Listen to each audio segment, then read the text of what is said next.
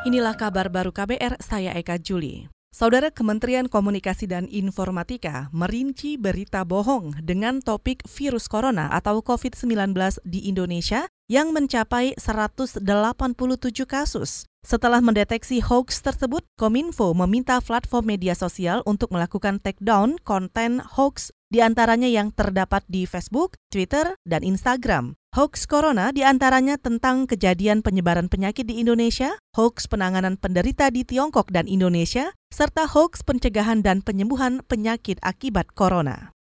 Masih soal corona, seluruh pasien positif corona yang dirawat di Rumah Sakit Persahabatan Jakarta saat ini dalam kondisi baik. Direktur Utama Rumah Sakit Umum Pemerintah Persahabatan, Rita Rogayah menjelaskan, saat ini ada lima pasien positif corona yang ditangani di Rumah Sakit Persahabatan. Semua yang dirawat positif ini tidak menggunakan alat bantu nafas dari awal masuk rumah sakit. Mereka umumnya kondisinya perbaikan yang hanya dengan batuk, kemudian demam, hanya ada satu yang keluhannya sesak napas. Tapi yang empat itu keadaan umumnya relatif baik. Direktur Utama Rumah Sakit Umum Persahabatan Rita Rogayah juga menambahkan, tiga pasien baru merupakan pasien yang masuk dalam daftar 19 kasus baru yang diumumkan oleh juru bicara pemerintah khusus corona Ahmad Yuryanto kemarin. Pasien ini merupakan pasien kasus 14 laki-laki berusia 50 tahun,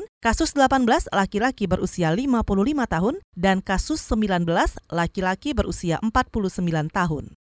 Kita ke bursa saham. Indeks harga saham gabungan atau IHSG menghijau pada penutupan perdagangan sesi 1 di Bursa Efek Indonesia siang ini. Penutupan sesi awal IHSG naik 2,3 persen atau 118,37 poin dibanding penutupan kemarin. Sebanyak 250-an saham melaju di zona hijau dan 130-an saham merah, sedangkan 119 saham lainnya stagnan. Sementara nilai transaksi hingga saat ini mencapai 3,6 triliun rupiah. Rupiah diperdagangkan melemah 0,4 persen ke posisi 14.330 rupiah per dolar Amerika Serikat.